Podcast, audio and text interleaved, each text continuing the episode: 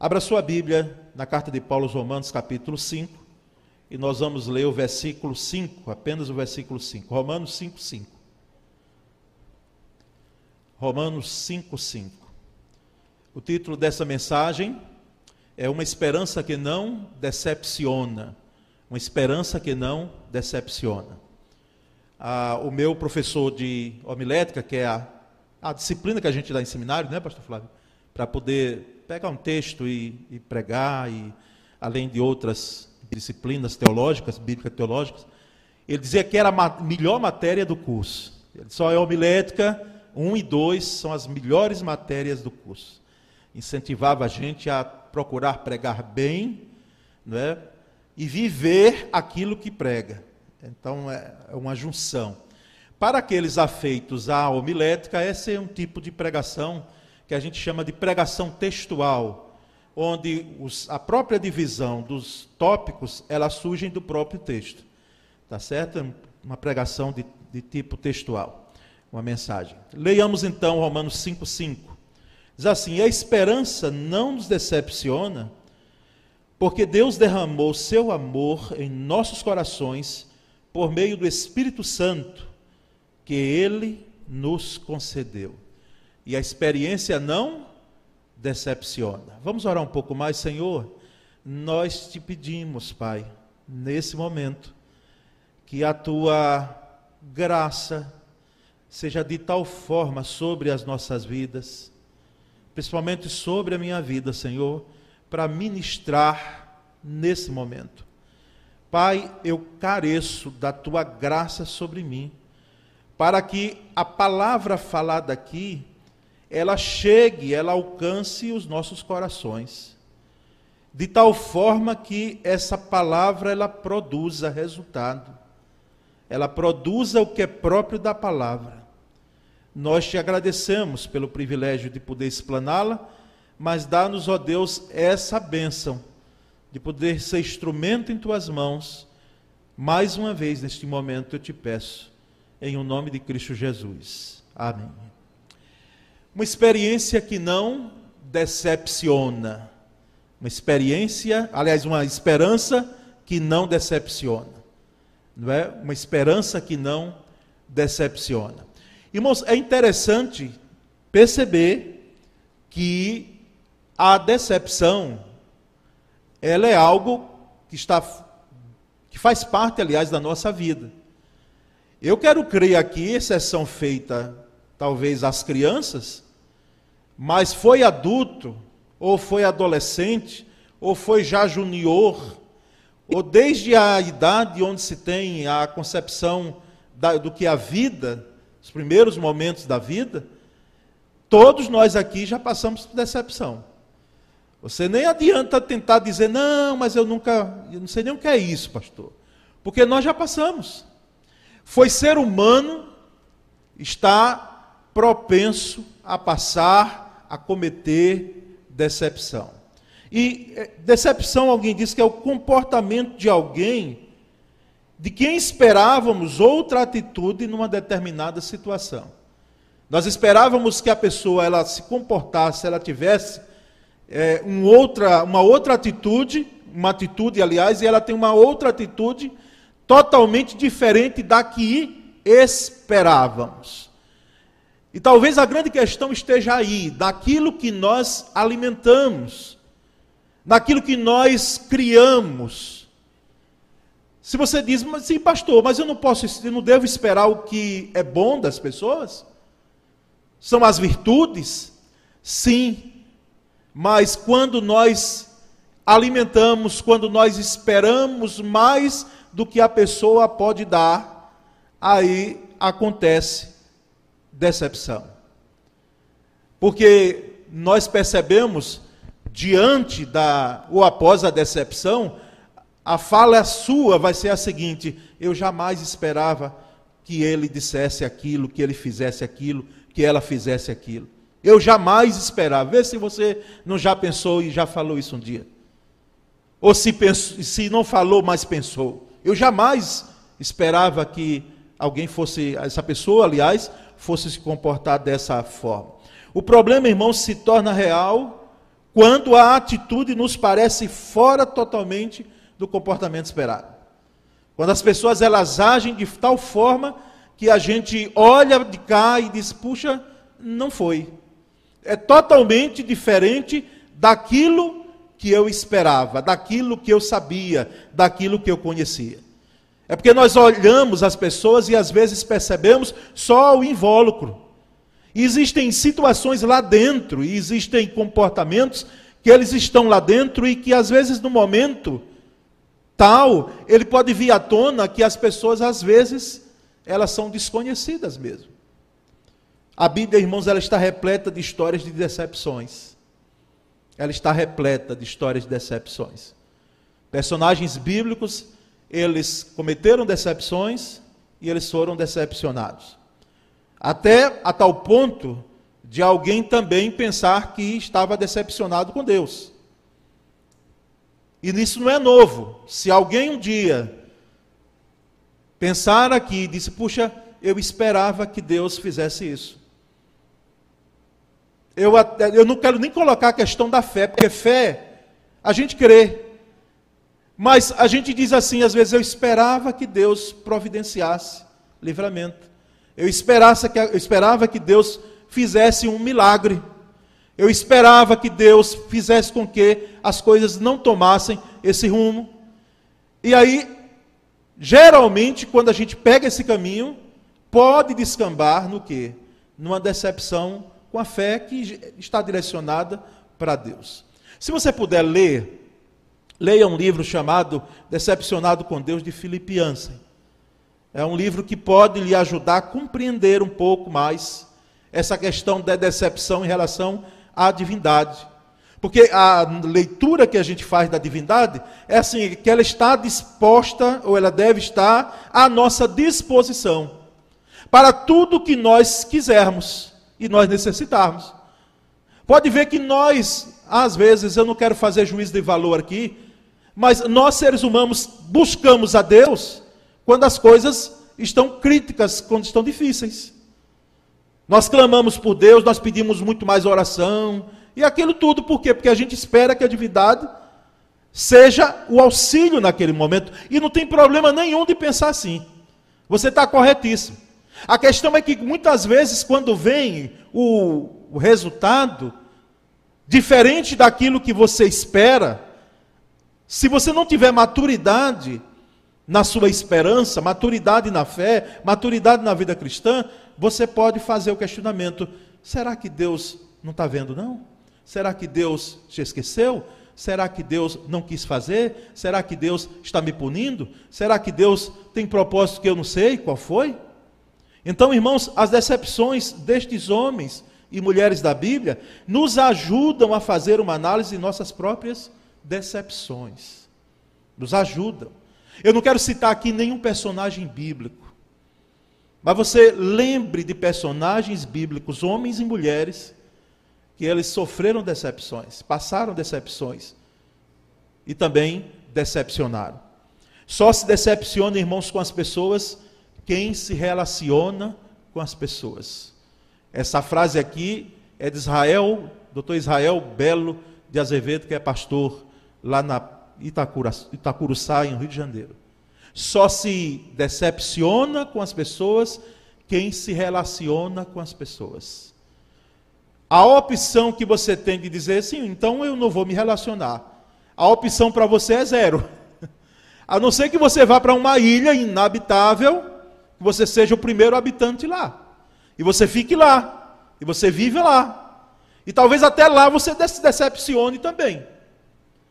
Por quê? Porque nós estamos sujeitos a relacionamento. Nós somos seres gregários, nós precisamos estar perto de gente. E estar perto de gente é sofrer o risco natural de decepções. Então, a opção de você se isolar como ermitão, ela é praticamente zero. Tire isso da sua cabeça. Nós precisamos é aprender a lidar com as situações que muitas vezes nós temos dificuldades na vida. E aqui eu quero então ir para o texto e me deter só no texto. A esperança que não decepciona é uma esperança é, que se origina em Deus. Ela se origina em Deus, ela tem o seu nascedouro em Deus. Note que o texto, o versículo 5 começa, porque Deus. O nascedouro dela, a origem da esperança que não decepciona, não está na sua forma de lidar com as coisas, na sua maturidade simplesmente, no seu intelecto, na sua inteligência. Porque você tem feito algumas terapias e são boas, é, quando bem condicionadas e, e, com profissionais competentes. Mas a, a, esperan a esperança que não de, de, pode lhe decepcionar não é outra senão aquela que tem origem em Deus. Ela se origina em Deus, ela nasce em Deus. Então é uma esperança que vem de Deus. Ela não vem dos nossos projetos, dos nossos planos. Ela, vem, ela não vem da nossa forma de calcular muitas vezes a vida, a nossa maneira de ser. Não. Ela se origina em Deus. Por isso, ser uma experiência que não decepciona. Porque a esperança dada por pessoas, ou a que nós alimentamos das pessoas, ela está sujeita, sujeita a erro, a falhas, a decepções. Mas há um segundo aspecto em relação a essa esperança que não decepciona, é que ela é realizada por Deus. Ela não apenas tem o seu nascedor em Deus, mas ela é realizada, ela é processada, ela é feita, ela é operada por Deus, ela é realizada por Deus. Por isso que o texto diz: Deus derramou. Deus derramou essa esperança. Porque Deus derramou, não a esperança, mas outros elementos que virão no texto. Deus realizou, é uma experiência realizada por Deus. E eu gosto muito desse verbo derramou, porque para a gente pode como é que pode Deus derramar? E é líquido, né? É, é algo assim solvente que vai Queridos, a, a expressão é tão maravilhosa, muitas vezes, quando a gente vai para o sentido desse derramar, que é uma ação de Deus proposital e única que, dele, que ele só pode fazer, só ele pode fazer, de poder colocar por Deus. Então a esperança que não decepciona, ela nasce em Deus e ela é realizada por Deus. Ela não é realizada por ninguém mais ela é, ela é processada pelo Senhor. O terceiro aspecto é que essa esperança que não decepciona, ela é baseada no amor de Deus. O que é que Deus derrama em nós? Esse amor. Deus derramou seu amor. Deus derramou o seu amor. O suporte dela é o amor de Deus. Irmãos, o mais maravilhoso, quando nós cantamos que amamos a Deus, como cantamos nessa noite, e nós louvamos a Deus porque devemos amá-lo mesmo de todo o coração. É um mandamento, inclusive. E nós devemos fazer não apenas porque é mandamento, é porque nós entendemos plenamente que fomos alcançados pelo amor de Deus. Ele nos amou primeiro, diz a Escritura não esperou que eu pudesse amá-lo, mas ele nos amou primeiro. Um dos textos mais maravilhosos que nós temos nas Escrituras, de Jesus Cristo em relação aos discípulos, é que diz assim: João, no Evangelho de João, e tendo amado seus discípulos, os amou até o fim. Ele derramou o amor dele. Então, o mais surpreendente não é que eu ame a Deus, que eu ame, é claro. Mas o mais surpreendente em relação ao amor é que Deus me ame. É o amor de Deus por mim. Eu sou alvo do amor de Deus. Eu e você, nós somos objetos do amor de Deus. Esse amor foi derramado em nossos corações por Deus. Deus nos ama. Deus nos ama. Contei experiência aqui, já e reitero, e hoje nós ouvimos aqui sobre a igreja perseguida, com a missionária Conceição Fidêncio, que deixou uma gratidão assim enorme a esta igreja. Ela disse, pastor, agradeça, agradeça a igreja por mim, porque assim, Às vezes a gente está andando pelo Brasil e não tem a, a recepção, o amor que eu, o, eu me senti tão bem aqui e fui tão bem acolhida. Os irmãos praticamente aqui eu eu quero deixar essa gratidão, então eu estou transmitindo. Mas nós ouvimos hoje pela manhã aqui a missionária Conceição Fidêncio dizendo a dificuldade que irmãos têm, nossos irmãos têm, em países que não permitem você pro, propagar que você é evangélico, que você é crente, que você é cristão, viver o cristianismo de forma assim aberta, como nós temos aqui essa, essa liberdade não é? de poder vivermos aqui no Brasil.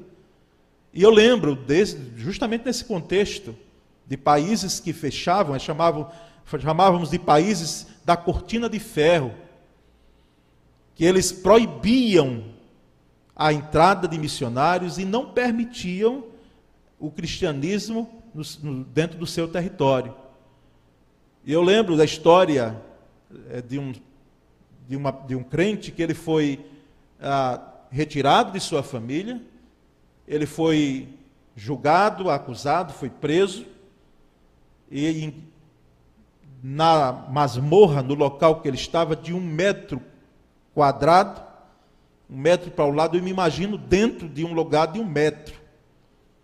Imagina, ali algumas caixas próximos aos seus ouvidos, dizendo: Deus está morto, cristianismo morreu, Jesus não existe. Isso todo dia e o dia todo. Uma lavagem, uma verdadeira lavagem cerebral. E aquele homem começou ali, você imagina, você não sabe o que é, você escutar algo o dia todo e todo dia. Sua mente, segundo os estudiosos, ela começa de fato a não raciocinar direito, a ter o crivo das coisas, e ela começa, a, na realidade, a acreditar naquilo que foi colocado ali como lavagem cerebral. E ele ficou de tal forma que ele disse: de fato, Deus morreu de fato o cristianismo está morto. Ele nem lembrava o nome dele mais. Ele lembrava que tinha uma família, lembrava que tinha filho, mas ele, na realidade, acreditou que tudo aquilo que era sugestionado ali aconteceu de fato. Mas ele disse que uma coisa, isso foi maravilhoso ler. Ele disse: uma coisa, além da, de minha família que eu não esquecia, eu sabia e não conseguia esquecer de que Deus me amava. Deus me amava. Deus me amava. Aquilo a lavagem cerebral não teve como alcançar. E depois ele sai da prisão. Na prisão é dito que o filho estava morto, mas estava vivo. Era pressão sobre ele. Depois ele reencontra a família. Depois ele é solto. E depois ele teve, na realidade, a condição de deixar isso escrito como testemunho. Deus ama. Deus derramou o seu amor. Por isso que é uma esperança que não decepciona, porque é uma baseada, é, baseada, uma esperança baseada no amor de Deus. No amor de Deus. Mas, irmãos, há ainda uma, uma outra questão em relação à esperança. É que é uma esperança que não decepciona, porque ela se desenvolve no coração. Ela acontece no nosso coração. O coração é o terreno por excelência para que as situações dessa esperança ela possa nascer, ela possa continuar, ela possa ter o seu desenvolvimento. Não o coração de carne, o músculo que nós temos, mas a nossa vida. Porque quando a Bíblia fala de coração, ela está falando de vida. Ela está falando de sede de sentimentos, de decisões da nossa vida. E o texto diz que Deus derramou seu amor em nossos corações, em nossas vidas. Esse amor derramado em minha vida e em sua vida. Eu sou alvo do amor de Deus porque Deus colocou isso em meu coração. Em meu coração. Isso está tão claro em minha vida, de tal forma que, mesmo que eu passe um contexto de desesperança, que é esses, semelhante a esse que nós estamos passando, Que a gente olha para um lado e a gente olha para outro e vê dificuldades, tempos difíceis. Às vezes problemas e interessante, parece que os problemas, como eu já disse outra vez, parece que eles se confabulam. E não sei se você vai perceber isso tão claramente. Mas note que isso não é assim. Parece que quando acontece uma coisa, vem de rolo, vem mais de uma. É como se uma não bastasse, vem um, vem dois, vem três, como uma onda, um atrás do outro. E alguém pode parar assim e dizer: Meu Deus, por que tudo isso? As coisas não estavam tão bem, estavam numa calmaria, porque é possível sim que isso aconteça. Mas o amor de Deus é colocado em nossos corações, e mesmo num contexto de desesperança, a nossa esperança não nos decepciona, porque não é uma esperança qualquer. Não é uma esperança sonho, não é. É uma esperança certeza. É uma esperança convicção, é uma esperança que é a irmã gêmea da fé. Por isso ela não decepciona. E irmãos, nós vamos perceber no último aspecto, é que essa esperança que não decepciona, ela é realizada pelo Espírito Santo. Essa experiência que não decepciona, ela é realizada pelo Espírito Santo. Ela tem o seu nascedouro em Deus, primeira pessoa da Trinidade. Ela é desenvolvida em nossos corações, ela é derramada em nós, ela é realizada, processada por Deus com a ação do Espírito Santo em nossa vida. Terceira pessoa da Trinidade, que é Deus, e talvez seja das três pessoas da Trinidade, a menos conhecida por alguns. Por quê? Porque os grandes, as grandes dificuldades teológicas e bíblicas, nós temos em relação ao Espírito Santo. Nós, às vezes, atribuímos ao Espírito Santo algo que não é dele, ou que não foi ele que fez. E aí a gente coloca como se fosse do Espírito Santo. Alguns segmentos religiosos, alguns ministérios de fé, falam do Espírito Santo como se fosse assim algo que está apenas a serviço para curas e libertações. Eles limitam, minimizam a ação do Espírito Santo. E nós percebemos claramente que essa esperança aqui pelo texto de Romanos 5,5 é uma esperança que não decepciona, porque ela é realizada por meio do Espírito Santo que Deus nos concedeu. Por meio do Espírito Santo. O Espírito Santo é o agente, é o agente dessa esperança. É o agente, por isso que Jesus ele disse lá e foi, não foi entendido pelos seus ouvintes e até hoje tem crente que não sabe. Às vezes fica perguntando ainda o que é aquilo, é, o, o, pecado sem perdão que Jesus disse que não tem perdão. O blasfemar contra o Espírito Santo, o que é isso? O blasfemar contra o Espírito Santo, o Espírito Santo justamente é alguém que não crê que o Espírito Santo é ele o agente da conversão, da ação, da realização da salvação. E aí, é blasfêmia por quê? Porque não crê, atribui ao Espírito Santo algo que não é dele, e nós percebemos então que essa blasfêmia é não reconhecer o Espírito Santo como agente de transformação. E a palavra é tão clara, irmãos, que por meio do Espírito Santo, ele nos concedeu, nós temos uma esperança que não decepciona. Uma esperança que não decepciona. Porque ela é processada, ela é realizada pelo Espírito Santo. Nós precisamos, irmãos, cada vez mais ler mais, conhecer mais e nos deixarmos conhecer pelo Espírito Santo. Deixarmos conhecer que a nossa vida, o nosso coração, como a gente disse aqui, sem reservas, ele esteja susceptível a agir do Espírito Santo. E nós entendemos então que essa esperança é uma esperança que faz toda a diferença e ela é única. Ela é única. na forma que ela é colocada aqui na Escritura.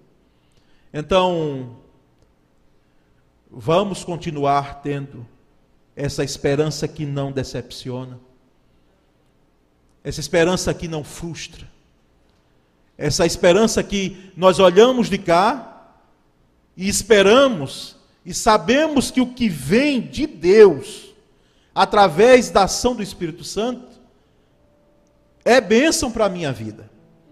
Porque eh, lembro de texto da palavra de Deus que diz que a bênção do Senhor, ela enriquece e ela não vem com dor. Ela não vem com dores. Então, que eu tenha esperança, mais do que sonhos. Que eu tenha esperança em meu coração, num contexto de desesperança. Que eu saiba muito bem onde a esperança nasce, como ela se desenvolve e quem é o agente por excelência dela e único, que é o Espírito Santo em minha vida. Nós vamos entoar esse cântico agora. Eu espero em ti, pois sei que és fiel. E há uma parte dele que é muito interessante e acontece conosco. Que muitas vezes nós esperamos algo e vem diferente do que nós esperamos.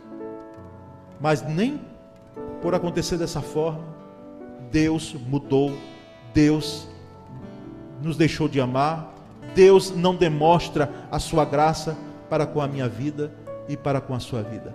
Nós vamos entoar esse canto que eu volto orando com os irmãos.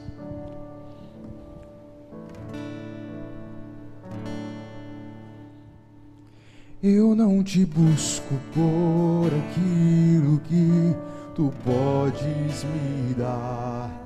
Eu não te sirvo para ter algo de tuas mãos. O meu amor por ti é fruto do teu grande amor por mim e do alto preço que pagaste meu lugar. Eu creio que pode acontecer o que espero de ti. Porém, se não acontecer, ainda assim te louvarei. Eu espero em ti, pois sei que és fiel, mas eu também sei que os teus caminhos são mais altos. Não importa quando, como ou se acontecerá, para sempre eu te servirei.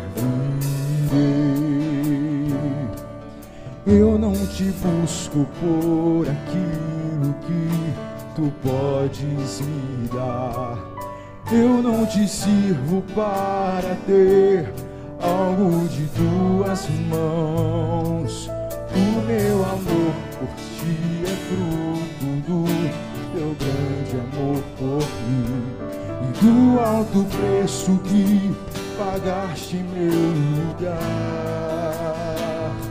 Eu creio que pode acontecer o que espero de ti. Porém, se não acontecer, ainda assim te louvarei. Eu espero em ti, pois sei que és fiel, mas eu também sei que os teus caminhos são mais altos. Não importa quando, como ou se acontecerá para sempre eu te servirei.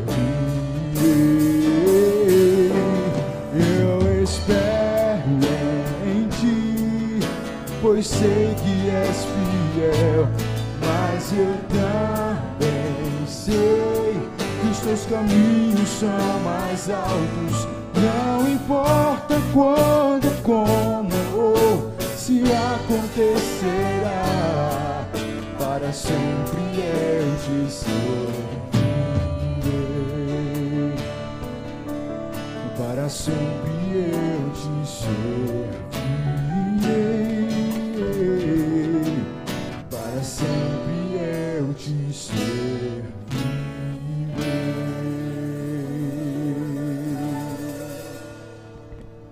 Nós vamos orar, irmãos, nesse momento. Vamos orar.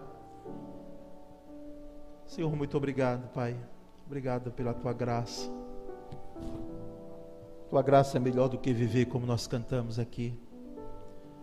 Obrigado, Senhor, pela esperança inoculada em nossa mente, nosso coração, principalmente em nossa mente, que é o terreno por excelência onde as coisas acontecem em relação à vida cristã, à fé. Oh Deus, muito obrigado, porque a esperança que o Senhor nos concede é o Senhor mesmo. Por isso que bem disse o apóstolo Paulo escrevendo a Jesus Cristo, nossa esperança, esperança nossa. Muito obrigado, Senhor, porque a nossa esperança ela não está firmada em outros valores humanos ou de qualquer outra ordem, políticos, mas ela está firmada em Ti. Ela está firmada no Senhor. Ela nasce no Senhor, se processa pela orientação e mão tua, e ela é concluída pela ação do Espírito Santo em nossos corações. Obrigado, Senhor, porque o Senhor derramou em nossos corações o amor que o Senhor nos tem, a tal ponto de muitas vezes não atender aquilo que nós pedimos, que achamos que é bom para nós. E às vezes pedimos e por tua misericórdia não somos atendidos, porque o Senhor nos ama. Ó oh Deus, muito obrigado pela esperança viva e eficaz que o Senhor nos dispensou. Nós oramos e agradecemos em o nome de Cristo Jesus. Amém, Senhor. Glória a Deus. Graças a Deus.